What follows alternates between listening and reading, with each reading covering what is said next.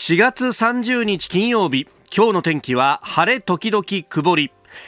日本放送飯田浩二の OK 工事アップ。おはようございます。日本放送アナウンサーの飯田浩二です。おはようございます。日本放送アナウンサーの新業一華です。日本放送飯田浩二の OK 工事アップ。この後8時まで生放送ですえー、連休の、まあ、狭間の平日というところでね、はい、あの会社によってはもう今日は有給を取りなさいねみたいなね、えー、呼びかけがあったりするところもあるかもしれませんので、うん、まあ今日お休みだよっていう、ね、方もいらっしゃるかもしれません、えー、一方でねあのメールなんかでもいただくのはいやうちはサービス業だからそうは言っても休めませんよと。ね、えー、そういう方も、まあね、もちろんいらっしゃる、今すでにハンドル握ってね、うん、えー、仕事中って方もいらっしゃると思いますね。まあ、あの、我々も通常営業やってますんで、ぼちぼちやっていきましょう。はい、ね。えー、そして今日は、あ気温が上がります。今、有楽町日本総屋上の温度計17.1度、うん、これが何度まで？これがですね、東京都心は25度の予想になってまして、はい、昨日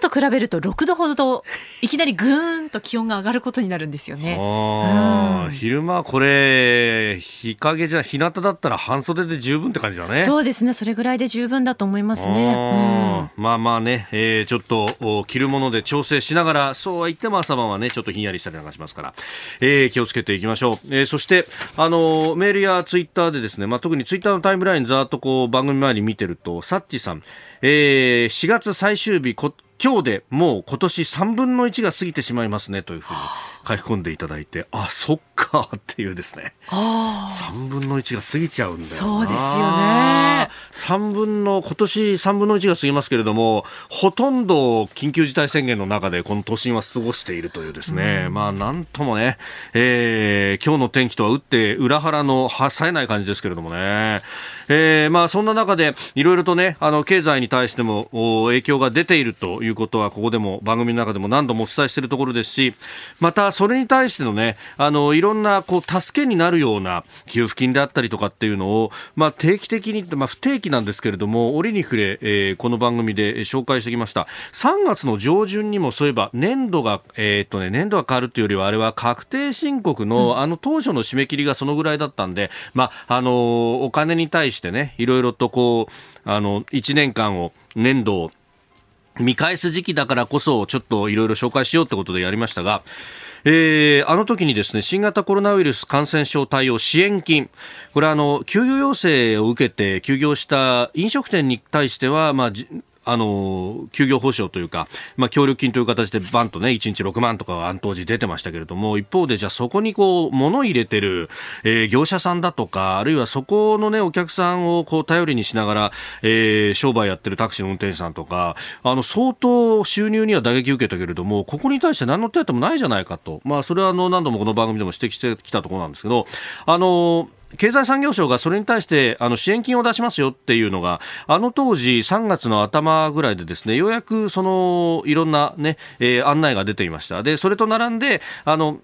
影響を受けた雇用者に対しては雇用調整助成金という形で会社にお金が出るっていうのがあってでそこから休業保障休,、えー、休業の,、ね、あの手当を出すっていう形を取ってる、まあ、大企業なんかそういう企業が多かったですけれども、一方で、まあ、中小企業とかで会社のね、事務作業とか体力的にそういうことが、あの、申請できないという人に関しては、雇用者本人が、えー、直接ハローワークなりに申請に行って、で、それでお金がもらえるっていう制度があるんですよっていう話をしました。うん、で、そこでですね、あの、札幌市のカオさんという方からメールいただきました。えー、今年の2月下旬か3月上旬、番組内で新型コロナウイルス感染症対応支援金についてお話しされてましたよね。えー私、化粧品や生活必需品を扱う物流の倉庫でパートで働いてるんです。新型コロナの流行で北海道を訪れる外国人の観光客が減ったんで、ドラッグストアなどへの出荷量が減って勤務時間も短くなっていました。一番勤務が少なかった時は通常の半分程度まで賃金落ち込んだんですと。で、そんな中でも会社側は特に給付金などの話もなく、まあ何も支援は受けられないなと思ってたんですが、番組で支援金の話を聞いて、もしかしたら該当するかもなと思って、この新型コロナウイルス感染症対応休業支援金の申請をお願いしたいと、えー、行いたいというふうに会社にお願いしましたと。で、会社側も初めは手続き全く分かんないという状況だったんですが、最終的には協力してくれて、えー、申請後半月から1ヶ月弱で給付を受けることができました。パートの仲間には中高生を抱えるシングルマザーもいて、うん、えー、支援金の申請ができて本当に助かったと言っていますと改めて情報の力感じました。ありがとうございますと。おおいただきました。いや本当ね知ってるか知らないかっていうことだけでもだいぶこれ違ってくると、うん、ね。あの思い返すとですね去年のこの時期緊急事態宣言の第1回目が出ていてでいろんなこう給付金が各省庁縦割りで出てたんだけれどもあの分かんないってね、えー、ことが多かったんで、去年もこの時期特集したんですけれども、ね、ねうん、えー、まあ、ゴールデンウィークで、特に日本のね、国内ニュースも少なくなるというところもありますんで、ちょっと今回のゴールデンウィークもいろいろと、あの、特集を組んでみようかなと思って、えー、仕込んでおります。あの、来週月火水は祝日の中での放送になりますんで、まあそこでね、またあの、ご紹介できると思いますんで、えー、よかったらおお聞きいただいて、そして、まあ周りで困ってる人とかがいたら改めてですね、こんな制度もあるんだよっていうのをぜひ声をかけてあげてください。うん、特にね、若い人なんかは、そういう制度になかなかアクセスできなかったりすることもありますんで、でね、ねうん、知ってるか知らないかで命が救われるかもしれないって、まさにそういう時期にもなってきております。ここが気になるのコーナーです、えー、スタジオに長官各紙が入ってまいりました、えー、一般紙各紙はですね昨日の日本時間ではお昼10時からでしたね、えー、現地アメリカでは28日の夜9時過ぎから行われたアメリカのバイデン大統領の、え、施政方針演説。これについてが東京新聞以外の5紙は一面トップという感じです。え、このね、あの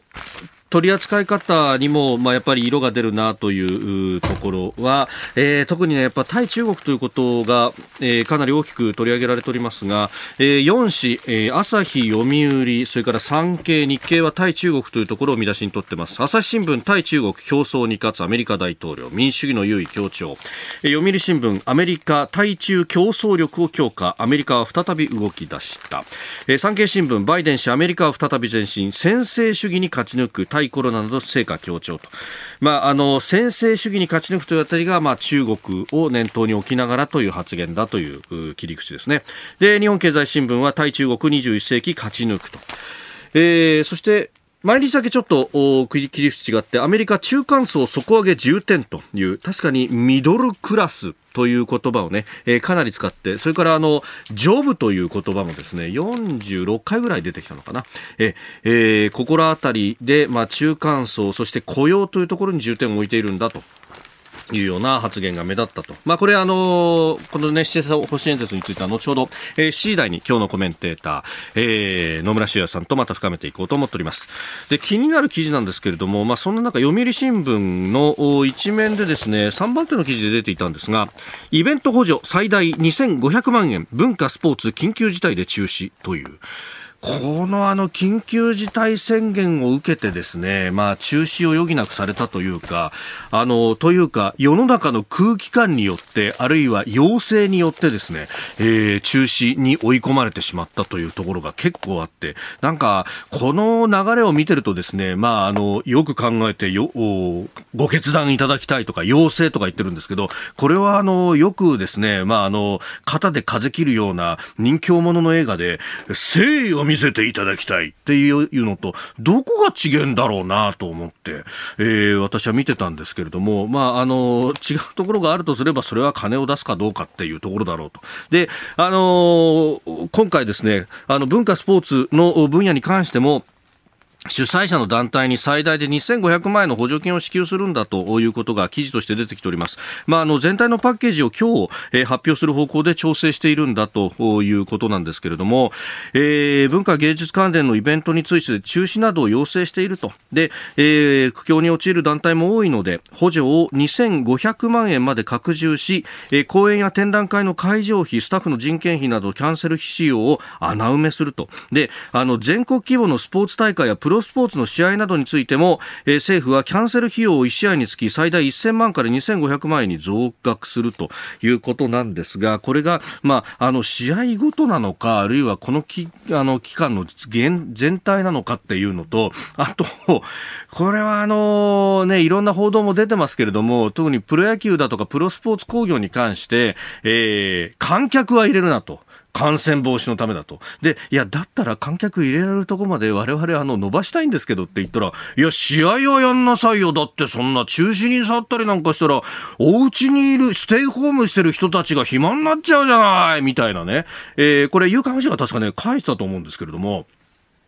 あの、え、それすごいこと言うなっていうのが、まあ、あの、公式、非公式問わずですね、えー、要請があったというようなことが、まあ、複数の球界関係者がこれ明らかにしてるようなんですけれども、この無観客を事実上強いられた形の工業主に関して、ちゃんと補助出すんだろうなと、あるいはこれ、微妙な書き方してるんですよ、読売も。キャンセル費用穴埋めって書いてあるんで、キャンセルでなく、いや、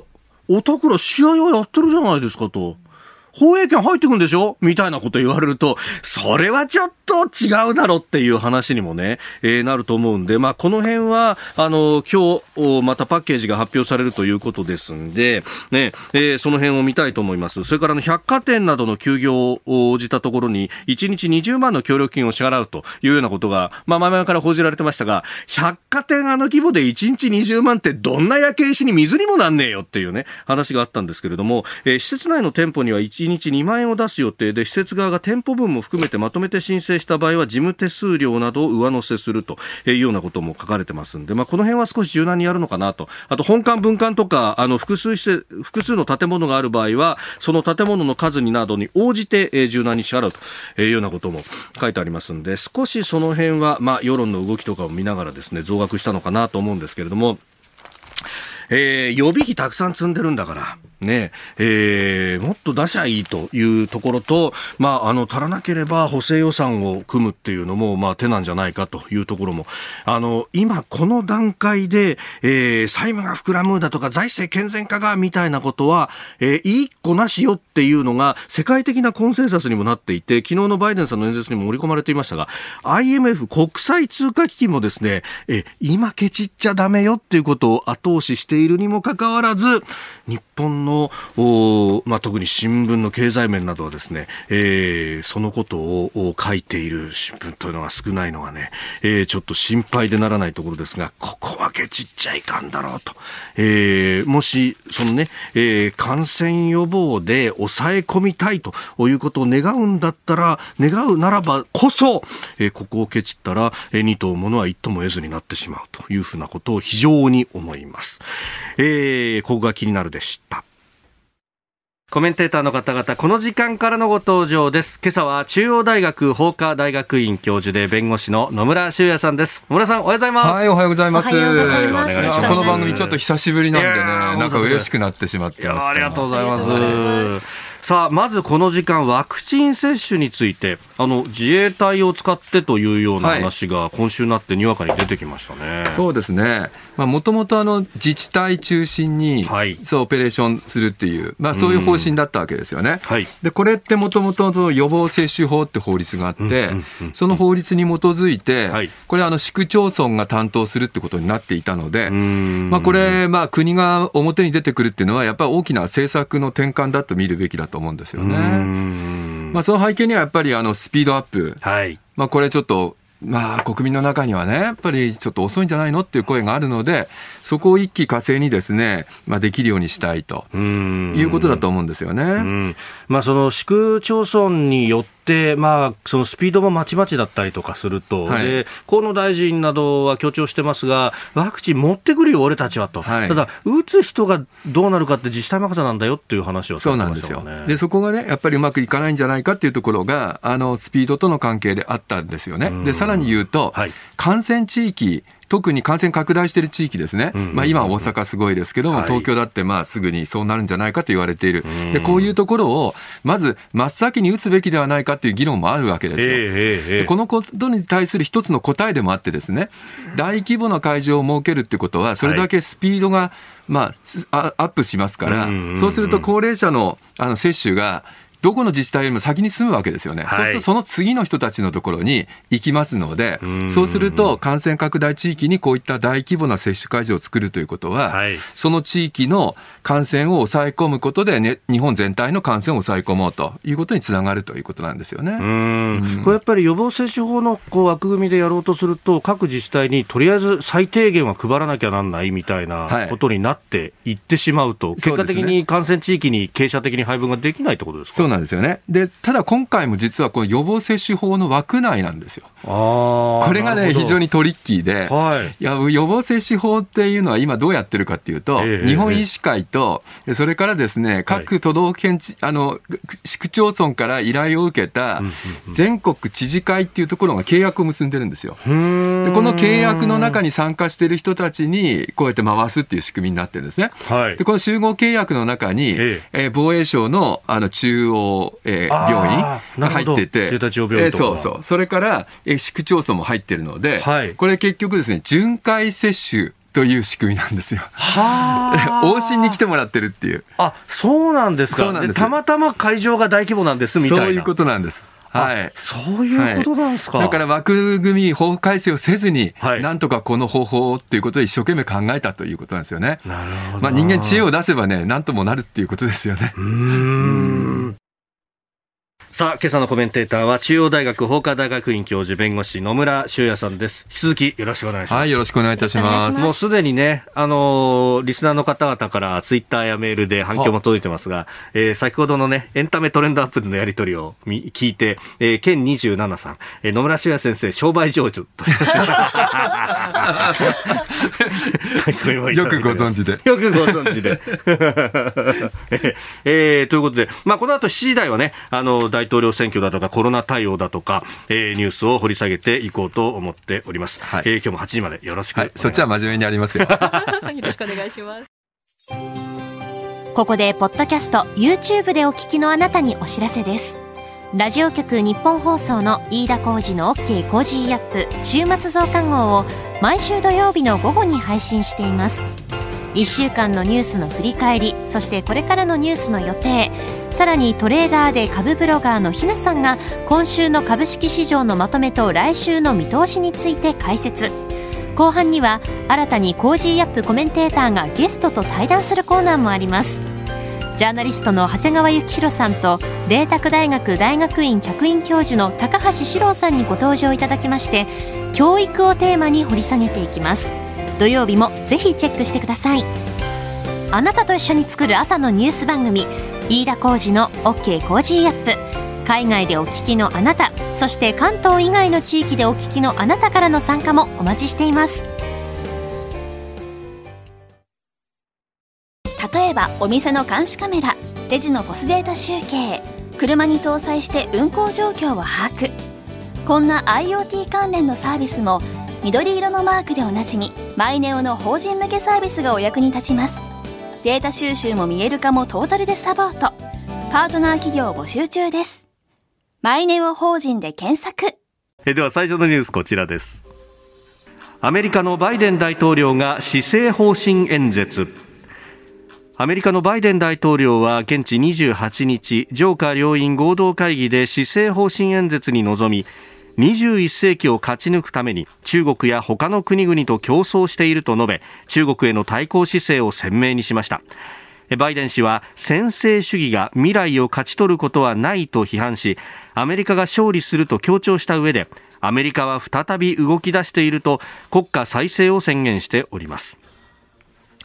まあ、一般紙、東京新聞除いて各紙、このバイデン演説を一面で書いておりますそうですね。はい。野村さん、どうご覧になりました、まあ、あの、まあ、見出しがそれぞれちょっと違っていますけども、はい、やっぱり私の注目点は、あの、対中国に対する政策が、やはりはっきりと打ち出されたということは、やっぱり注目点だと思うんですよね。は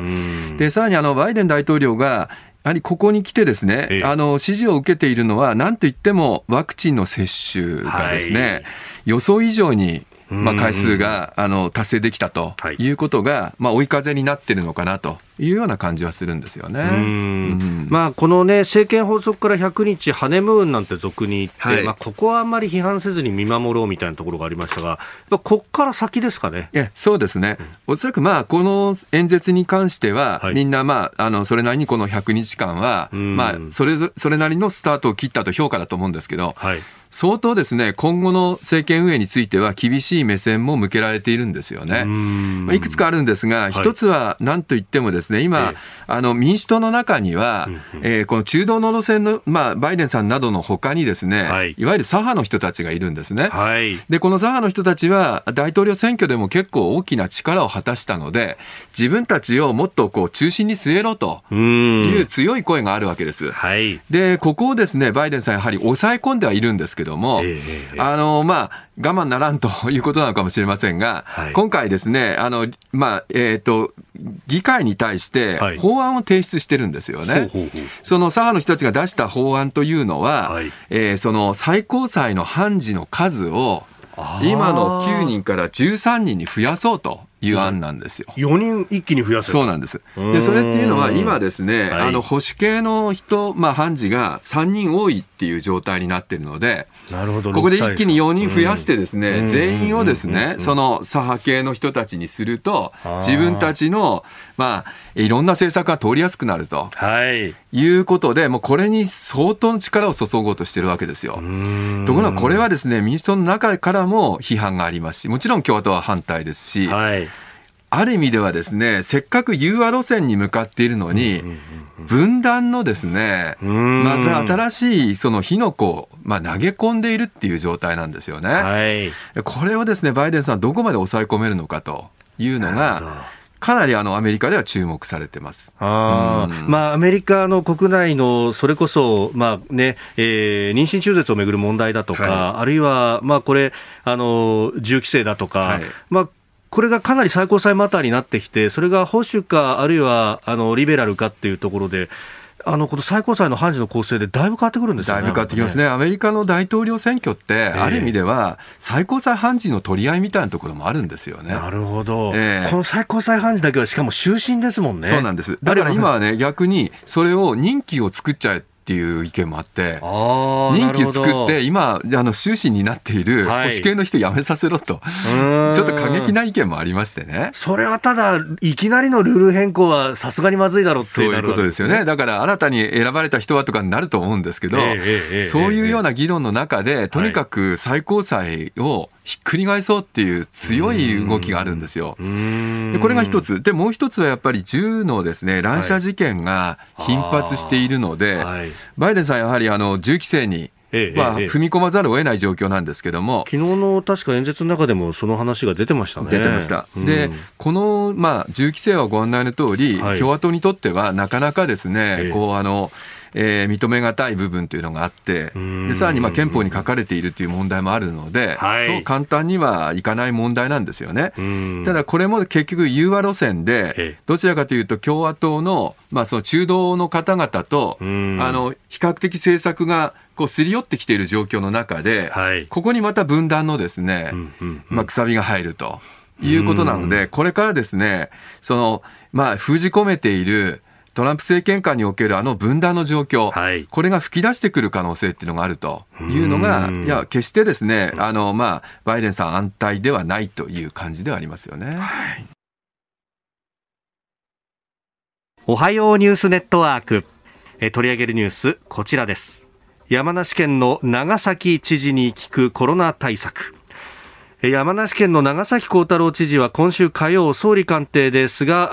総理大臣と面会し新型コロナウイルスの感染対策を行っている飲食店などを認定する全国的な団体の設立や共通の基準づくりに国が取り組むよう要望しました。この中で長崎知事は飲食店などでの新型コロナウイルスの感染対策に自治体がお墨付きを与えるいわゆる山梨モデルと呼ばれる制度を全国で実施するよう総理に要請したんですがえー、一体この山梨モデルどういったものなのか、えー、この時間山梨県の長崎知事にインタビューした模様をお聞きいただきます。知事が、まあ、お考えになられた山梨県ですでに実践されている山梨モデルというものが注目されておりますが改めてどういったものか教えていただけますか？まあ、私どもこれ、これはあのグリーンゾーン認証制度と言っておりますけれども、はい。えー、これはですね、その感染症対策と、はいえー、経済を、えー、両立させようと。うん。えー、そのためにですね、はい。えー、例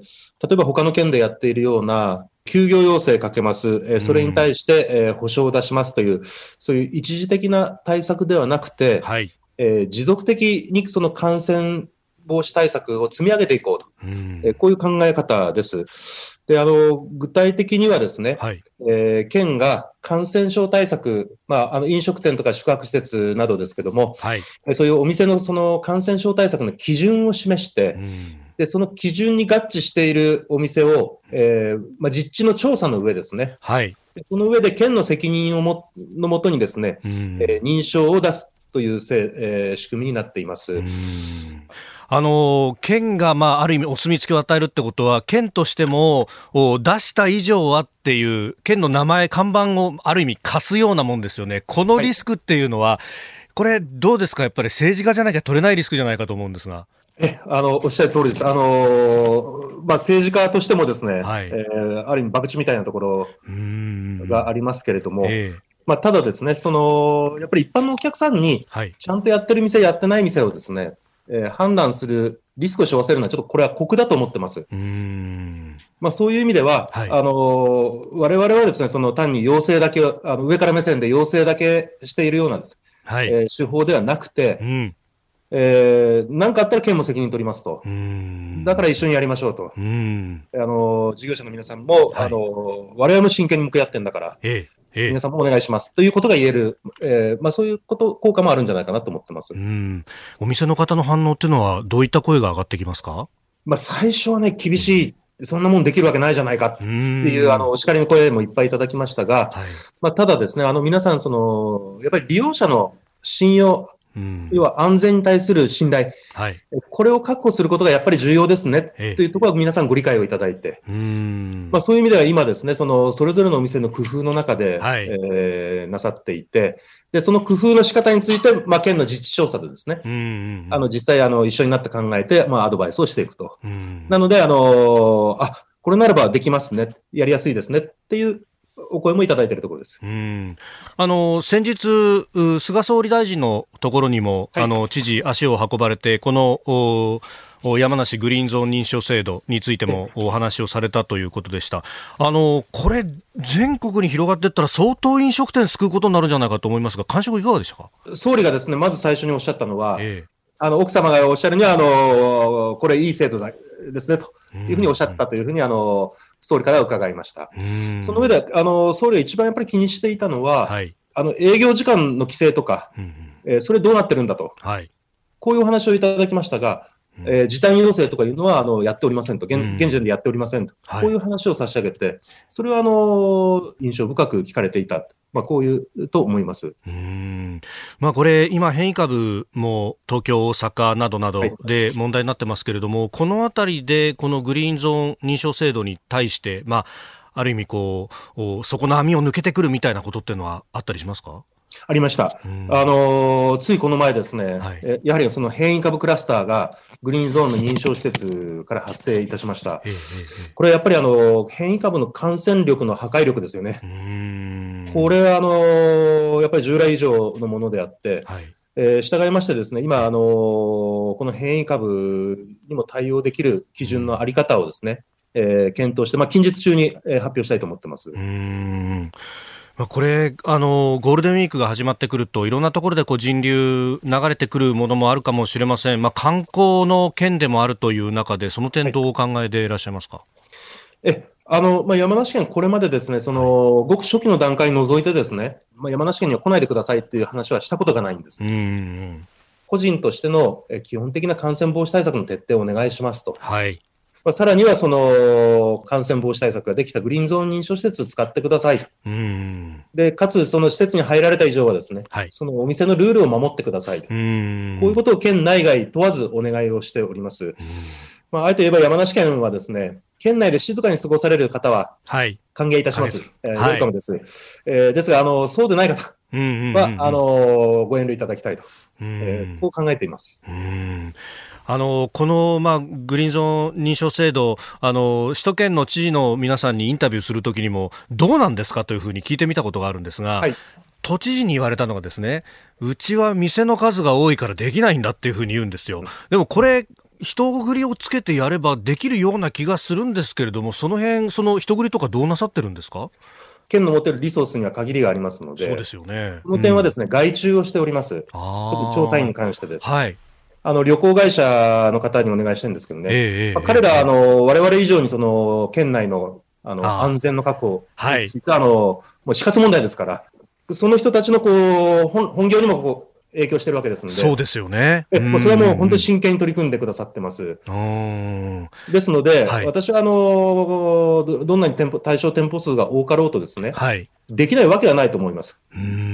やるべきだと思います、そこは。これ、その、まあ、旅行関係の会社だと調査が甘くなるんじゃないかみたいなことが当然こう言われたりなんかもしますよね。やっぱりそこら辺も含めて、こう、基準をきちっと作ってやるってことを心がけていらっしゃいますか？おっしゃる通りです。はい。あの、決してその、お手盛りはならないし、えええ、あの、お手盛りになったらやっぱりその、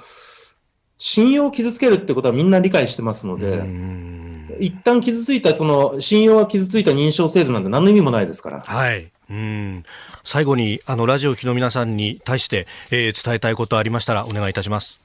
はい、えー、繰り返しになりますが、あの、山梨県ではですね、えー、県挙げて感染防止対策に取り組んでいます。まあ、ルールを守ってですね、はいえー、静かで豊かなあの時間をですね、えーまあ、山梨県でお過ごしいただければ、えー、よろいいかなと、えー、思います。はいえー、山梨県の長崎幸太郎知事にインタビューした模様をお送りいたしました。まああのねえー、これ結構ね、すでにメールやツイッターでも反響をいただいておりますが、はい、え来るなじゃないんだと。いうふうにね。そうですね。うん。やっぱり今回ね、やっぱり注目すべき点っていうのは、はい、この認証っていう発想ですよね。やっぱりなんかこう、お店の中で、あの、やってる感は出してるんだけど、実際効果のない対策っていうのは、まあ、なきにしもあらずなんですよね。で、そこをやっぱりきちっと指導しながら認証が与えられるっていう、この発想はいい発想だなっていうふうには思いますけどね。まあ、去年のこの時期は、そのコロナってものがどういう病気だかわからなかった中で、まあ、休業ということになったかもしれませんが、まあ、1年経ってこう分かってきた、こうやれば感染予防できるんじゃないかという、なんか両立を探るっていう動きなんですかね。うね。うん、やっぱりそこが一つのあのポイントではあるんですけども、ただやっぱり規模感もあるんでね、全国で本当にできるのかどうかっていうのは、まあ、それはそれぞれの自治体の事情っていうのもあるんじゃないかなっていう気もしますけどね。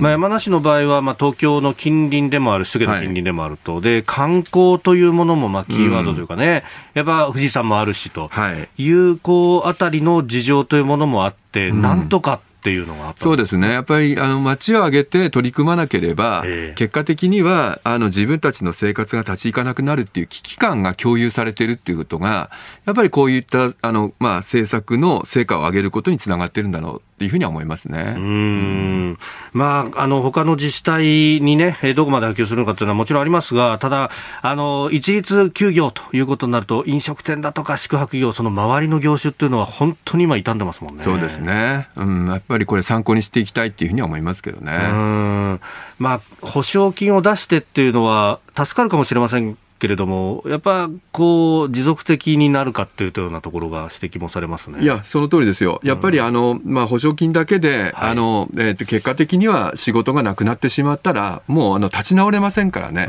やっぱりあの持続可能性のある形の政策っていうのは重要だと。そういう意味では、やはりあの感染予防と両立させながら経済を動かすっていう発想は忘れてはいけないっていうふうには思いますけどね。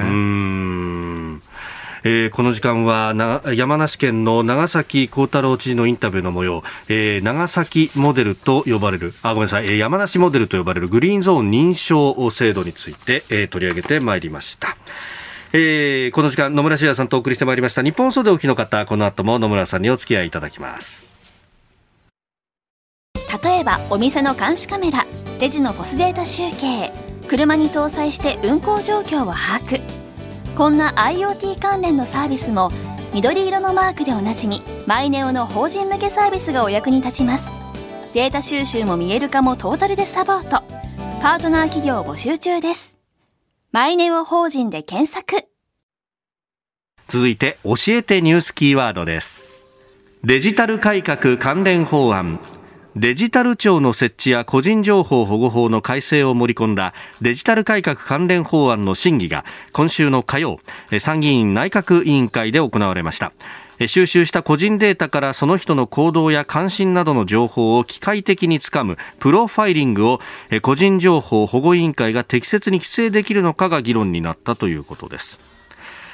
まあ、この個人情報との絡みというところがね、クローズアップされてきておりますが、うん、そうですね、まあ、まずただ、大前提としてはですね、はい、これまでこのデジタルに関するこの、まあ、取り扱いが省庁ごとに縦割りになっていて、はい、全く機能しないっていう、この状況に、日本人はみんな愕然としたわけですよね。はい、あのまあ、昨年行われたあの特別給付金の給付の時に、ええあれだけ時間がかかってしまったと。よその国はですね、はい、もう数日のうちに振り込まれているっていうあの状況を見たときに、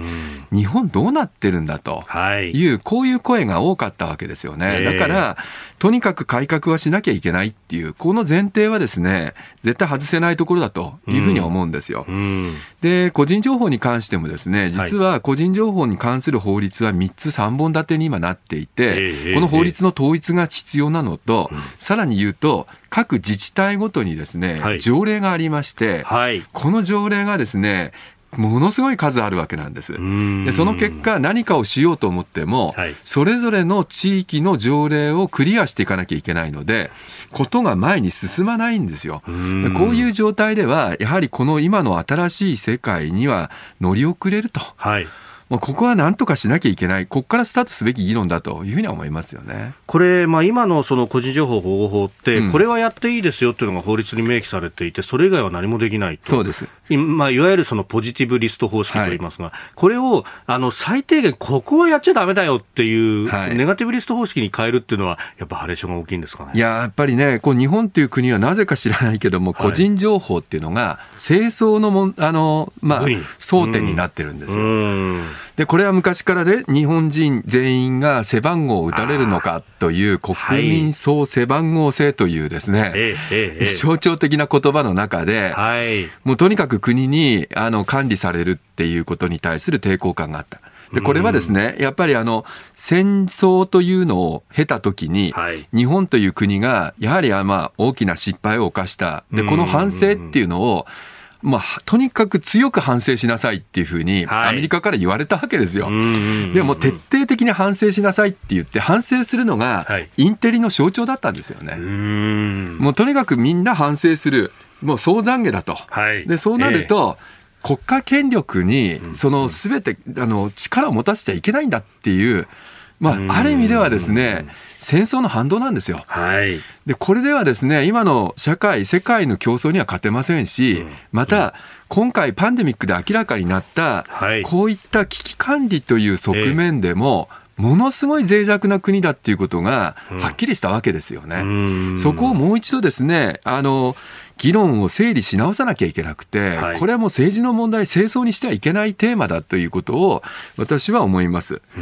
で、そこがやっぱり、あの、えー、もうちょっとあのきめ細やかな議論をすべき点だというふうには思いますけどね、はい、うん。まあ、そのね、個々のメリットが見えないとか、まあ、重機ネットでも失敗したじゃないですかって、これ、メールで春蔵さんという、ね、北区の方からいただいておりますが、マイナンバーと健康保険証の結びつけもうまくいかないと、デジタル庁の創設でどうなるんでしょうかと、こういうのもいただいております、いやだからあの、実はその縦割りの問題のもう一つの問題としては、さっきから出ている個人情報保護っていうところを、もう少しですね、あの、柔軟に運用できるようにしていくっていうことが必要なわけで、で、今回この冒頭にもお話があったプロファイリングみたいなものは、行われた時に、その、きちっとですね、その適正に規制できるような仕組みを作ることで、国民の安心感を確保する。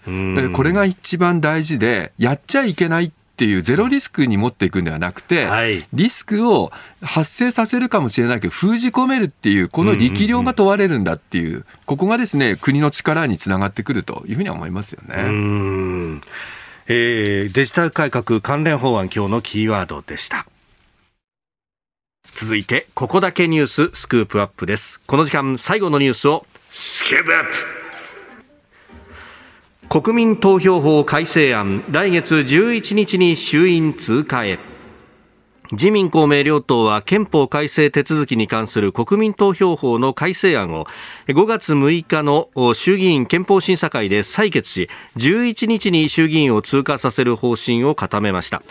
改正案は憲法改正国民投票の手続きを公職選挙法に合わせるのが目的で駅や商業施設などへの共通投票所の設置や投票所に同伴可能な子どもの範囲の拡大など7項目が盛り込まれております。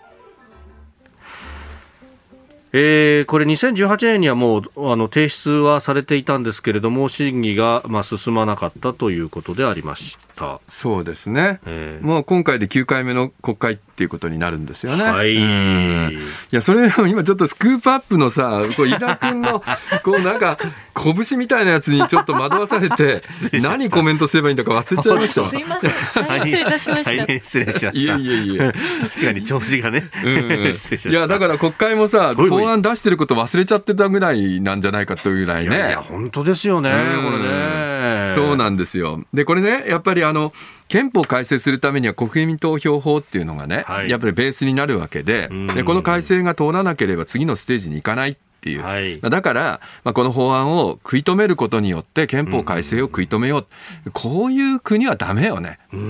やっぱりきちっと中身について審議しないと、自分の国のことを誰も語らないって、こんなんありえないでしょ。うだからやっぱりあの毎回毎回いろんな出来事があるわけですよね。はい、で、その出来事に対して自分たちの国の仕組みに何か改善点がないのかっていうことを議論していくっていうのが、これが本来の憲法の審議会であってね、うん、そこで、そこの議論があることによって、国民の中にさまざまなその考え方が浸透していったり、あるいは意見が戦わされたりしていくことで国が豊かになっていくわけですよね。でそれをね、この、まあ、法案を食い止めようとかみたいな、はい、そういうのはちょっともうやめた方がいいんじゃないかなっていう気はしますよね。で、まあ、これ平時であれば、まあ、なんとなくこれで回ってるんだからさ、みたいなこともあるかもしれませんが、はい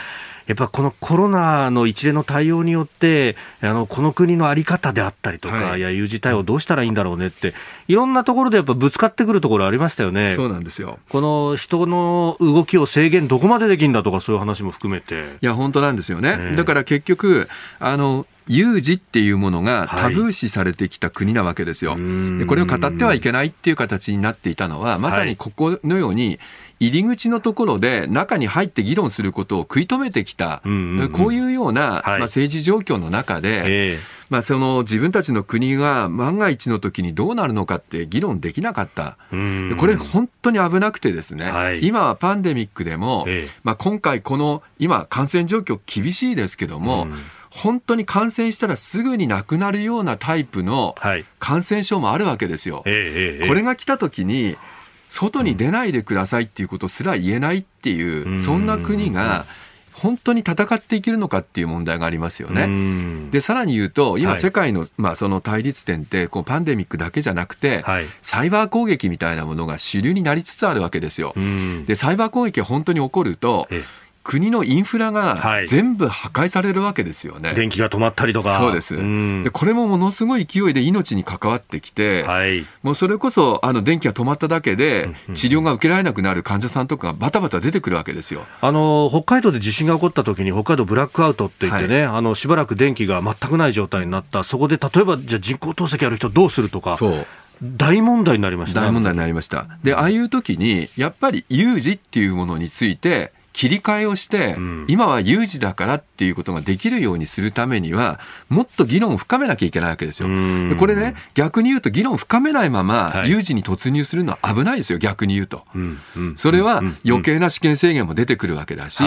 本当に乱暴な人が出てきて、もう権力を握ってしまうことに対する危機感、これが本当にあるんだったら、議論した方がいいですよね。で、どこまでができることでできないことなのか、あるいはここはどういう手続きでやるべきなのか、これを議論するのが、今、日本に一番求められているところなので、だからこそこの国民投票法を一つの契機として、はい、憲法の中身の議論に入った方がいいと、私は思いますけどね。いや、まさにそこのところで、あの、法律家である野村さんにぜひお伺いしたいのが、うん、これ、あの、日本は今までこのパンデミックに対して、はい、まあ、試験の制限はかなり緩やかな形で対応してきたと、はい、ここまで対応できてきたんだから、これは素晴らしいことだという反面、私は思うのは、この空気によって縛るみたいなのが、はい、結局これ、あの、ちょっと今暴走しかかってるんじゃないかと。いや、もちろん外で酒も飲むな、た、それこそタバコもさ、みたいなですね。そう。ここれはいい加減もう法律作らなきゃいけないんじゃないかと思うんですよ。いや、本当おっしゃる通りで、結局ルールがない。で、ルールがなくても運用できてるっていうのは、これ結局、あの、昔の憲兵みたいな感じでね、えー、結局、あの、そこを見回りしている人たちが、はい、この人何か違反してますよっていうのを告げ口するっていう、こういう国をやめようと思って始めたわけでしょ。うんうん、だから批判すべきなのはそういったような形の運営の仕方であって、はい、きちっとしたルールのもとに正しい運用をするっていう、はい、そこをね、あの、議論しないでいくと一気にそういう国にまた戻るわけですよ。で、これでいいのかと。ね、やっぱりあの人出てもらうことを食い止められないから電気消しましょうっていうのは本末転倒なんですよ。うんだからやっぱりきちっとした試験制限ができる国っていうふうにしといて、はい、それは殿下の宝刀ですから。えーえー、だからその今回のパンデミックはそれを使わないっていう。で頑張っていこうっていう、そういう選択ができる誘導が必要なんですよね。できないから、結局のところ、もうやってるんですではだめで、はい、やろうと思ったらできるけども、今回は国民の力でいこうという、うそういうしっかりとした国を作っていかないと、本当にひどい状況になってしまうかなっていうふうに思いますよね。なんというか、これ、あの、ここを乗り切った後に、うん、じゃあ、検証しようと思っても、一体じゃあこれ誰の責任で、この空気感を作ったんだろうねって、なんかみんな無責任になっちゃうような気がするんですが。まさにおっしゃる通りで、えー、結局、日本の今の体制って無責任体制で、はい、結局、誰もスイッチを押してないけども、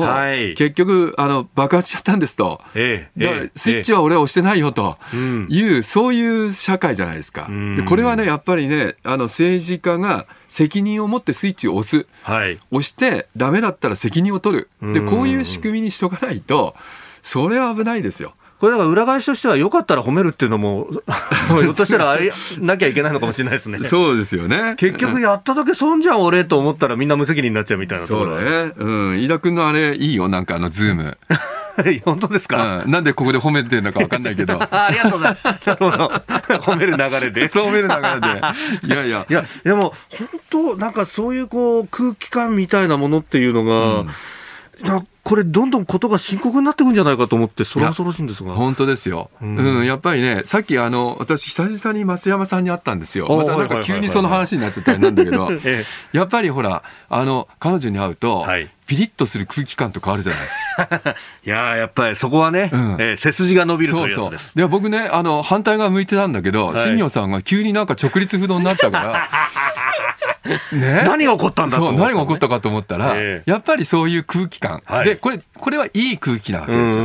でいい空気もあるけども、はい、やっぱり恐ろしい空気もあるわけじゃないですか。でそこのところを空気だけでやってたら、はい、いい空気ばっかりだったらいいけど、そうじゃないものになった時にやっぱり大変な国になっちゃうかなっていう気がしますよね。どうなんですか、やっぱり諸外国の場合は、そのいろんなこう、ね、あの出身の人が集まったりとか、あるいはこう階級でか違ったりなんかがあるから、うん、やっぱこうこ言語化して決めとかないと、やっぱまずいことになるよねっていうのが、コンセンサスあるところがあるんですかね。本当におっしゃる通りで、うん、結局あの、多様性っていうのは、はい、ルールで管理するしかないんですよね。だから多様性をむしろ認め合う国であれば、はい、ここはルールを明確にしておくことが必要なんですよ。うん、じゃあ、その意味では、その SDGs だとかっていうのが、これだけこう世の中にも浸透しつつあるというか、浸透させようとしている部分もあると、はい、いうことを考えると、その裏腹できちんとしたルール作りっていうのをやらなきゃいけない。もちろんそうなんですよ、社会を安定させることが前提になっていて、そこで多様性っていうのが生まれてくるわけなんで、そこはやっぱりあの、まあ、バラバラの国を作るわけじゃないですよね。はい、うやっぱりそこは大事で、で、今回見てみるとね、国民投票法の改正内容なんてほとんど、あの、今の普通の選挙と同じにするだけじゃないですか。はい、そうですよね。うん、本当に。むしろなんで、あの、公職選挙法改正の時に、一緒にやらなかったんだっていう。いや、そんな程度のものですよ。ね、むしろ、あの、まあ、投票所ね、投票しやすい場所を作るとか。いや確かに最近は期日前投票で、うん、それこそショッピングセンターの中に特設会場作ってますとか、そううん、そういうことですよね。そういうことです。だから今回のやつは、でもみんな乗れる内容なわけですよ。えー、ただね、えー、足りないっていう。そこでね、CM の規制とかそういうことをいろいろ言ってますよ、うん。はい、だけど、足りないっていうことと、今出ている法案を通すかっていう問題は、それはまた別な問題で、もちろん足りないんだったら、また次に改正の議論すればいいわけで、はい、今出てるものについて、ちょっとね、あの、国民もなんで揉めてるのっていう感じに、うん、見えちゃいますよね。だからここはやっぱり政治不信逆に政治不信を招く可能性ってもあるかなと思いますけどね。えー、スクープアップは国民投票法改正案、そして、まあ、ある意味この国のあり方というところにも、えー、議論が進みました。ポッドキャスト YouTube でお聞きいただきましてありがとうございました。あなたと一緒に作る朝のニュース番組飯田浩二の OK Cozy up。東京有楽町のニッポン放送で月曜日から金曜日朝6時から8時まで生放送でお送りしています。番組では公式 Twitter でも最新情報を配信中。スタジオで撮影した写真などもアップしています。コメンテーターのラインナップ放送した内容の書き起こしインスタグラムや飯田浩二アナウンサーのポッドキャストなど詳しくは番組ホームページでチェックしてください。そしてもう一つ飯田浩二アナウンサーが「夕刊富士」で毎週火曜日に連載中。飯田浩二の「そこまで言うか」こちらもぜひチェックしてください。